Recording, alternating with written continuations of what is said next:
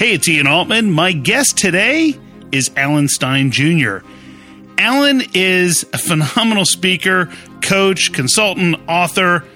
He's best known for having spent the last 15 years working on performance of top performing athletes.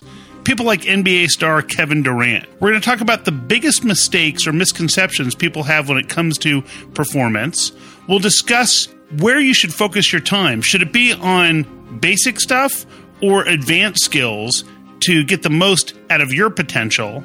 And then the specific steps you can take to up your game to the next level. You're going to learn a ton from Alan Stein Jr. Alan, welcome to the program. Thank you so much, Ian. Excited to be here. Start off by telling our audience something surprising about you that they may not know. Surprising about me that they may not know. Um, I'm a long-time student of stand-up comedy. I've been like studying stand-up comedy for as long as I can remember. Um, I think it's the one of the purest forms of being an orator. And now that I'm a, a professional speaker, I, I study it to improve my own timing and pauses and pace and pitch and all the the things that speakers need to do. But uh, I've just always been enthralled by somebody that literally stands up in front of a group of people who have paid money expecting to laugh and it's just them and a microphone. I just have tremendous respect for them. Well, you know, now our audience will have high expectations for everything you're about to say, and damn, this is going to be funny. yes, I don't know about that, but we'll see. That's right. You said you've studied it, not mastered it. Yes, very true. All right, just making sure. You've worked with a lot of people, high performing athletes, high performing individuals. What's the biggest pitfall or challenge that you see people stumbling across when they're trying to work on and improve their performance? I believe people feel that they don't know enough. So they're always on this quest to learn more, when in fact, they probably know everything they need to know to perform at a high level. They're just not doing it. So there's a gap between what they know and what they do. But I find people, it, it's kind of those folks that devour book after book after book, but then never put any of it into action. They're always looking for that next thing but they don't put the current thing into action. So I, I, think they feel insecure that they don't know enough. When in reality, I'm willing to bet they do. So, so what is it that that gets people in that position where they know what they should be doing, they just don't do it? What causes that? Well, there's a variety of barriers that do cause that, and uh, most of them are tied to some some form of emotion. So the key is tapping into that emotion and and really having an understanding of what making that change would do. Uh, change in general is hard for all of us, you know, because as human beings, we like our routines. You know, we like our current habits. We like what's comfortable. And anytime we have to change that, we become uncomfortable. And most people have been wired and programmed to avoid discomfort at all costs. So as soon as they try to change a habit and they feel the slightest bit of discomfort, they just go back to what they've been doing. Yeah. And I mean, I just, there's sometimes I wonder, like with sales professionals, if they know they should be doing something else, uh, there's part of me that says, well, they're concerned about the unknown, or are they concerned that, well, if this new thing works, then it shows that I've been doing it, quote, wrong for all this time? I mean, I, how much of that do you see? I think that's a very insightful point of view, and I, I think it's both. I absolutely do. Um, you, you, know, they say that one of the biggest fears most people have is the fear of success, which at face value sounds almost insane. But as you know, uh, the more success you you achieve, uh, the more responsibility you have, and the higher the expectation. And that's what I think a lot of people fear. So uh, I know that you've done a lot of work with like really just high some of the highest performing athletes on the planet. How do they approach this whole idea of performance improvement differently than you know Joe Schmo or Jane Schmo down the street who's working on improving their leadership style or their sales skills or you know anything on that business side of the world? The biggest difference is in the fundamentals that the best never get bored with the basics where i think the average joe and jane schmo as you so eloquently put uh, are always looking for that secret sauce. They're always looking for what's shiny and what's hot and what's sexy and oftentimes they just skip over the basics where the best understand that the fundamentals are where the true greatness lies and they invest their time into those and then build accordingly from that the, the fundamentals are the foundation to which everything else is built. Uh, whereas most people, I think, skip that foundation and try to go right for the hot stuff. Can you give us specific examples or stories where just something that people will see wow, now that I understand how that athlete approached it, maybe I should approach my business world the same way. Well, you know, it's neat when uh, most novice fans, we're only privy to what we see during a game. So you see Tom Brady have an amazing performance or a Stephen Curry, uh, and, and that's really all that's highlighted. What we don't see are all of the unseen hours, all of the time and effort and commitment and discipline that they put in when no one else is watching. And, and I say this very respectfully of those high performers. If you saw what they did during the unseen hours, their great performances would actually be less of a surprise. You're not that surprised when Steph scores 37 points once you know everything that he does behind the scenes. And that's not to take away from his performance, but but it makes it much more palatable. You've shared some examples that I've heard in the past of with specific athletes, things that you've seen in their discipline that I think will be insightful for audience. So, can you share a little bit of that? Well, one of the most impactful, uh, really life changing lessons I learned was from Kobe Bryant back in 2007. And uh, for any of your listeners that don't follow basketball closely, most people believe Kobe was the best player in the world in 2007. You know, Michael Jordan, who everybody has heard of, had, had already retired twice at that point. and LeBron James was on the peak of great, uh, on the the verge of greatness, but wasn't the player that we're enamored with today. You know, Kobe was that guy, and you know, I've been enamored enamored with basketball my entire life. So I had an opportunity to work a, a, Nike Skills Academy with his name on it. So I figured it was a great chance for me to to watch one of his private workouts, and I got a chance to do that in the wee hours of the early morning. And I remember being shocked at how basic the stuff he was doing was that he was doing very basic footwork, uh, very basic offensive moves. You know, at that age, I was expecting someone as great as he was to be doing the flashy stuff, to be doing the sizzle, uh, but he was doing the basics, and he did them with incredibly razor sharp precision and he did them with very high levels of intensity. But the stuff he was doing was really basic. And when I had a chance to speak to him about it, that was ultimately what he said was he's the best because he doesn't get bored with the basics and that it takes tremendous discipline to be able to go into an empty gym and focus on the boring, focus on the monotonous, focus on the fundamentals, because everything else, again, is, is much flashier. But that really was a, a pivotal change in my life because it reframed how I started to approach any skill that I wanted to get better at. I made sure that I started with the basics. So, and you scare those of us who are professional speakers and have been for a long time because you are so focused and so committed to it that we just feel it's a matter of time before people want to book you and will never want to book us. I don't know about that, but I appreciate your kind words. But you know, that's what's been really neat is you know uh, going from speaking in the basketball world to speaking in the corporate world. It's it's kind of a new start for me, and I get to take all of these lessons and put them into my own practice. So yes, mastering the basics is, is what I spend most of my time focused on as I, I start this path of professional speaking. One of the things that,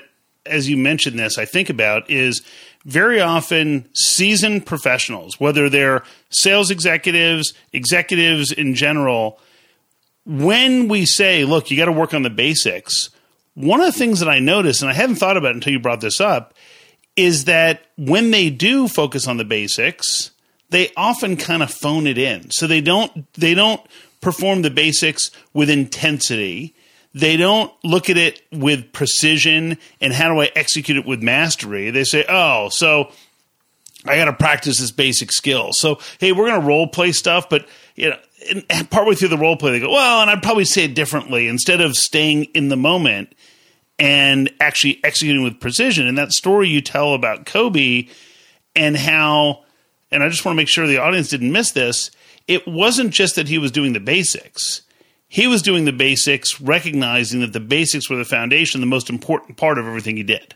Absolutely. Yeah. I mean, he was, he was dialed in and it's that old adage. I don't know who originally coined this, this phrase, but it's something of, you know, a player like Kobe doesn't work on the basics until he gets them right. He works on them until he can't do them wrong. And that's, that's the approach that he took and then would level up from there. So uh, it was about a two hour workout, but the first 45 minutes were focused on incredibly basic stuff. And then he would build upon that because he realizes that if you're going to have this, this really high level, intricate finish at the basket, it that that's actually built by the building blocks of several basic moves put together and then they have to be a coordinated fluid motion but if you don't master each one of those smaller building blocks then you can never actually perform the the higher level move Yeah, you know that's great insight. It reminds me, and I, this is something else I hadn't thought of until you shared this story.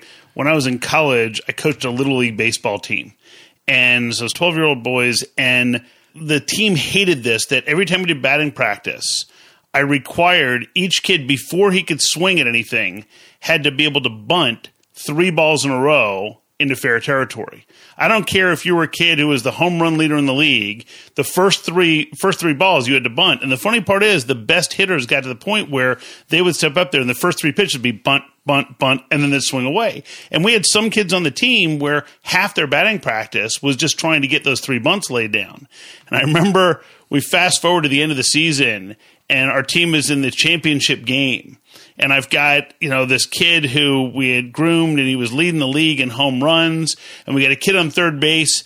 And um, it's there's one out and it's a tie ball game and I call a squeeze and the head coach I think was going to have a heart attack because now all of a sudden it's a squeeze play, which for people who don't know, basically the runner is running and the batter has to bunt the ball into fair territory or at least bunt the ball, yeah. or that the runner's going to be out because the catcher's going to be sitting there holding the ball. And of course, this kid bunts the ball, runs to the first. No one even played the ball. They just all sat there in shock. Like, I can't believe this kid just laid down a bunt that nobody even imagined could have happened. They had like their infield was on the basically the edge of the outfield because this kid hit more than one home run a game. He hadn't had one yet that game. But it was the fundamentals of bunt three balls in a row that I knew every single batting practice, that kid never took more than three pitches to bunt three balls fair. And I'm like, this is easy. He's he's going to just dink yep. and then just bunt, and that was it. And I think that in business, and I'm curious to get your thought on this. Too often, people kind of scratch the surface on the fundamentals because they want to get to the more advanced stuff, but the fundamentals are the foundation for the advanced stuff. Sure. I mean, well, well, back to your story. I love that because it also plays to the unseen hours. You probably weren't surprised that he was able to bunt the ball into fair play because you've seen him do that when no one else was watching for bunt after bunt after bunt, where everyone else was probably incredibly surprised that he had that skill set, given that he was such a, you know, an astute hitter. Um, but, but yeah, the, the fundamentals are where it's at. And, and every great coach that I've ever been around, um, all preach that. And it's funny, you know, we, we live in Redskins territory here in the DC area, uh, and the Redskins, you know, have had a tough go the last uh, almost decade, and they're always switching coaches. But what it inevitably happens with a, a football program, uh, especially in the NFL, when they lose a few games in a row, they always get on and do their press conference and say something to the effect of, well, this week at practice, we're going to get back to the basics. And that always makes me chuckle because I'm thinking, why did you leave them in the first place? If your answer to solve the problem is to go back to the basics, then why ever leave them? And the same is true in business. If you believe that your sales team needs, needs to get back to the, the basics of active listening and, and, and asking the right questions and solving problems, why would you ever get away from that? That should be a staple portion of everything you do. And, you know, the best coaches I've been around, every single practice, regardless of what time of year it is, there's a section devoted towards skill development and basics like ball handling, shooting, setting screens, and so forth. So it shouldn't be any different in business. The rock star top performer you're looking for in your sales organization isn't looking for a job right now. In fact, they are totally content crushing it for somebody else. The folks at Peak Sales Recruiting have discovered an approach so that those rockstar candidates will quickly discover that they're better off working for you than for somebody else. And if you've ever wondered what are the right questions to ask to know if I'm getting a great candidate or just someone who's going to be okay, well, they also have a sales interview guide available. You can learn more about Peak Sales Recruiting and get their free sales interview guide by visiting peaksalesrecruiting.com slash Ian. So if people are listening, they're saying, all right, I get it. So we got to focus on the basics. What are the steps that someone should take to find the, the small number of things that they should really work on? How do they uncover the things that they should be focused on, which might be getting in the way of the things that they would like to focus on?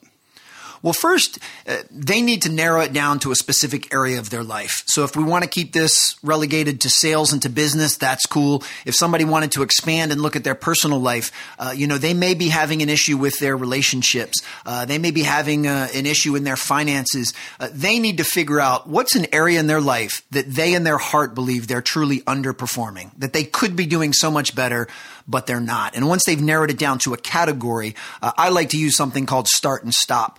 Uh, they want to narrow it down to what is one habit that if I started doing it immediately, I would see a change in my performance. But then I also want them to look on the other side of the coin and ask themselves, what's one thing I should probably stop doing because it's getting in the way of me performing at my highest level. So once they have the category and they do the start and stop, uh, that will let them know something to start and something to stop. But I'm going to advise them to just pick one of those two things. Uh, whichever one they believe would be the most impactful, because we want to have incredibly uh, precise focus with what we're going to change. Uh, there, I'm a quote nerd, and I have been since high school. And one of my favorite quotes is, "If you chase two rabbits, they both get away." So we want to have really sharp precision and just try and change that one habit. Yep. So one rabbit. Yes, we're going to change one rabbit and one habit, which is hard because I'm willing to bet that, that the vast majority of your listeners are incredibly driven. They're achievers, they're performers. Um, they can do more than the average person. So the tendency is going to be for them to want to change a few things at once um, because they're usually pretty successful in just about anything that they do. But statistically, uh, research has proven it will be in their best interest, even though they are high performers, just to focus on one thing. Yeah, and, and I think that each of us feels like, oh, I'm just focused on one thing and, and that other thing. Yeah. so, so we, it's always I, I, do focus on one thing and and and some other one thing. yeah. And when I'm not focused on that one thing, I'll focus on this one. Oh, that's great. So it could even be in the in the sales world. It could even be people who say, "Look, I'm going to do a top notch job of qualifying opportunities before I pursue them." Yes. So that's that's my sole focus is going to be how do I qualify early in the process? And so they might have to have the discipline that says, look, if by the second meeting I can't unequivocally qualify that opportunity, then I'm walking away from it. Mm-hmm. And so it's having the discipline of actually walking away from it rather than saying, well, maybe the third time, maybe the fourth time. Right when this also goes back, you know, one of the other lessons from that Kobe story was just because something's basic, it doesn't mean that it's easy. A lot of times people think those are synonyms, but they're not. You know, what it takes to be an elite salesperson is actually basic in theory. But it's incredibly hard to put into practice because of these disciplines. So, you know, as you just mentioned, being able to walk away from a lead that you're not quite sure is qualified is basic in principle, but we all know is not easy to do. Yeah, it's interesting. When when I speak, one of the things that I'm emphatic about is doing research on the people who I'm meeting with in advance. And so I, I just did a, um, a law firm's partner retreat, and obviously did a lot of research with them. And um, and and earlier in the month was working with a with a technology company, and each one it was funny because the law firm, one of the partners afterwards, came up to me and said so, are you an attorney? I mean, how many years did you spend in the legal profession? And I said, Well, the first job I had when I was in high school, uh, or actually out of high school and college, was working for a company that did litigation support for law firms. And I worked there for like a year. I wouldn't exactly say I was in the legal profession, and that's been a long time, but it's more I surveyed the people in advance. I did all this stuff because, you know, I believe that for example, if you're motivating salespeople and you don't understand what their world is like, then it's very difficult to help them if you don't have any empathy for what they go through. So for me, I'll ask questions like for this law firm. So tell me about a deal that you lost that you thought you should have won and why you think you lost it. And it gives me insight not into what the answer is, but where their starting point is. Because if we're trying to get people from A to B, I got to know what A is to begin with. Mm and and I think that's a uh, that's a valuable piece. So so I love this idea of if you chase two rabbits, they both get away. Focusing on one habit. So if people want to improve their sales performance, if it's somebody who says, "Look, I want to be better at active listening," what's the process they should follow to make sure they accomplish that? Well, before I answer that, I just want to say what you just did was was actually prove this this Kobe Bryant theory. The reason you're so elite at what you do is because uh, your preparation is unparalleled.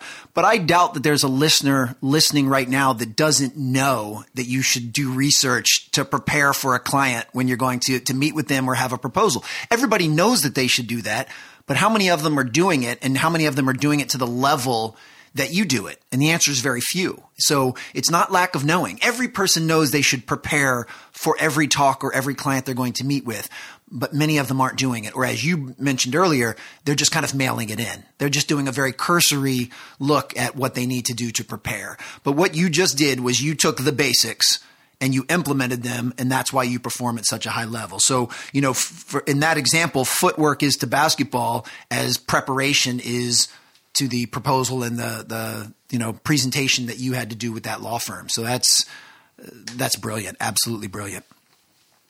Well, thanks. I appreciate that. I wasn't fishing for a compliment, Alan. no, I, just... I, know, I, know, you weren't, but I like to hand them out anytime that I can because that's uh, incredibly impressive. Okay, tell me that question one so, more time. So, so, so what we want to know is this: is so what are the specific things that people should do? So, a lot of people will start these tasks with the best of intentions, but not actually get them done. So, I'm a top performing salesperson, but man, or maybe I'm in the middle. Doesn't matter. The idea is, no matter where I'm at, I want to improve what I'm doing. Aside from that idea of look, picking one thing I'm going to focus on. What are the lessons that you've picked up from these top performing athletes that executives and professionals can learn to help improve their business? Well, one thing that unites all high performers, they're they're incredibly confident but they mix that with the humility to realize that they can still get better. That that even Tom Brady and Kobe Bryant, they know that they can still get better. Now they realize their percentage increase might be very small because they've they've achieved such a high level so far, but they know they can get better. And when you mix in that humility, you become coachable, and and that's incredibly important. Um, is to be open to receiving you know direction from others and those that can help you. Uh, so I think being open, uh, and in the case of sales you know, and, and, this is a lot of what I've learned from you and from your book is the ability to actively listen, is the ability to ask great questions. Uh, and the only way you can ask an insightful question is if you're actually listening to what the other person is saying. I mean, you may have one or two questions that you keep in your back pocket that you know will generate some good discussion and get them to open up. But after that, it should be a free flowing conversation. And, and, you know, as you say, that's how you get on the same side of the table is being able to ask those questions. And active listening is a skill and any skill can be improved with purposeful practice. And since most people in this world love to talk, there's no shortage of opportunities for any of us to practice that skill of active listening. And it's, you know, I believe John Maxwell said it something to the effect of it's listening to connect, not listening to respond. And I know for myself, uh, that's a skill set that I've really had to work hard on over the last few years but it has helped me tremendously in my ability to coach and in my ability to, to serve clients. It's interesting. I'll very often ask people, well, so gee, what would it take for you to get really good at this concept? So it'll be a concept I'll be talking about during a talk, and people say, "Oh man, if if if I got better at that thing, my sales would double." And I say, "Okay, so what does it take for you to do that? Just practice." Okay, so how many of you practice at least an hour a week? I'm not talking about an hour a day. I'm not talking about 20 hours a week. I'm saying an hour a week. And invariably, if anything, one or two people raise their hand, and it could be a thousand people, and one or two people raise their hand. Yeah. And the rest of them, I said, so why don't you? And people will say, well, I don't really have time. Which then I always ask, so if you spend an hour a week, do you think it would save you an hour a week in productivity? And everyone acknowledges, yeah, it would. Okay, why else? Well, because I'm I'm really good at what I do. We're already really good. And then I always joke that okay, so that's why I guess the top performers like Kobe never practice. Right. Or do they practice more than everyone else? And I think that part of it is an acknowledgement that it's taking the time intentionally to practice. You know, you and I both had the good fortune of working with Michael and Amy Port in their heroic public speaking program. And they place a huge emphasis on rehearsal. Mm and people say, oh, well, you know, I just prefer to wing it or whatever it is. But amazingly, the stuff that we rehearse, we do way better than the stuff we don't. Yeah, what a shock. um, but it still makes it so that people say, oh, but if I rehearse too much, it's going to seem canned. and you actually learn that it's the inverse, which is if you're so well rehearsed that you know things forward and backwards, then you can wing it and still come back to topic. Yes.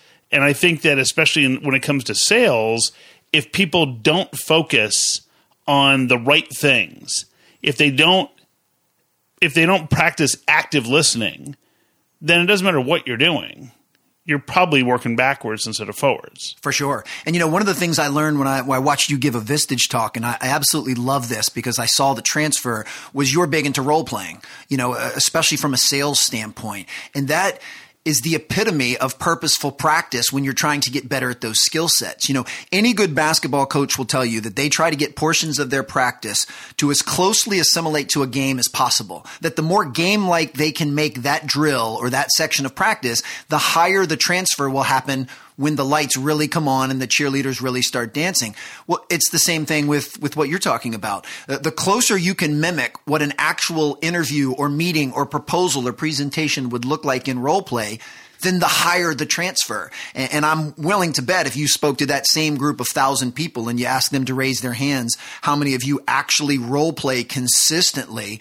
I'm willing to bet very few hands would go up, which which is a shame. Yeah, it's interesting. There's a there's a client of mine I spoke to last week who a year ago, which was it's actually a little less than a year ago, they brought me in to speak with their organization, and at the time, twenty percent of their team was hitting their numbers, and a year later, he reports that hundred percent of their team is hitting their numbers.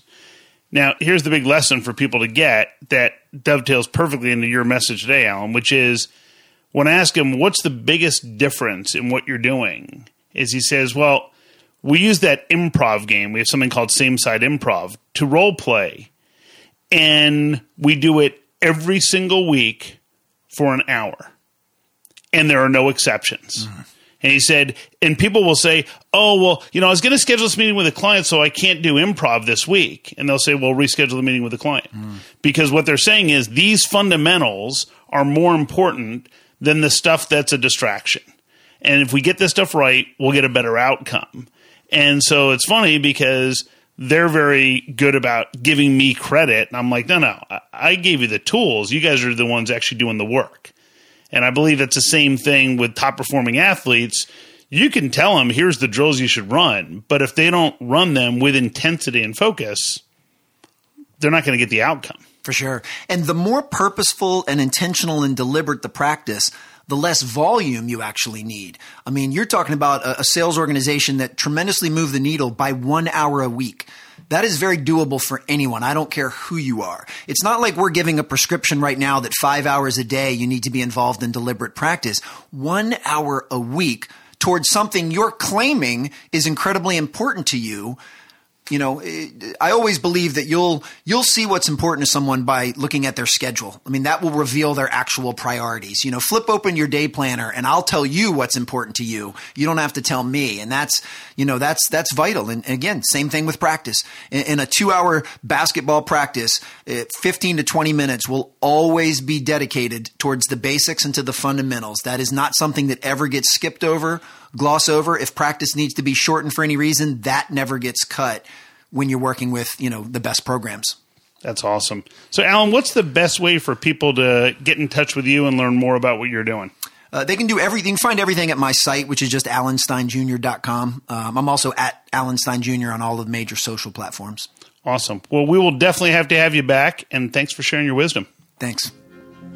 There's some great takeaways that Alan shared. Let me give you a quick 30 second recap of the key information I think you can use and apply to your business right away. And if you haven't already taken the time to review this and share it on iTunes or your favorite platform, please do so. It really makes a big difference.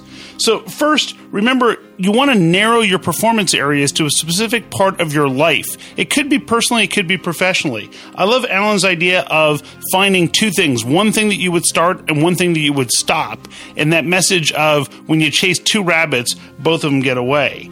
And ultimately make sure you're practicing on a regular basis the fundamentals. That story tells of Kobe Bryant actually practicing intently the basics is something we can all learn. Remember, this show gets the direction from you, the listener. If there's a topic you think I should cover, or a guest I should have on the program, just drop me a note to ian at ianaltman.com. Have an amazing week, add value, and grow revenue in a way everybody can embrace, especially your customer.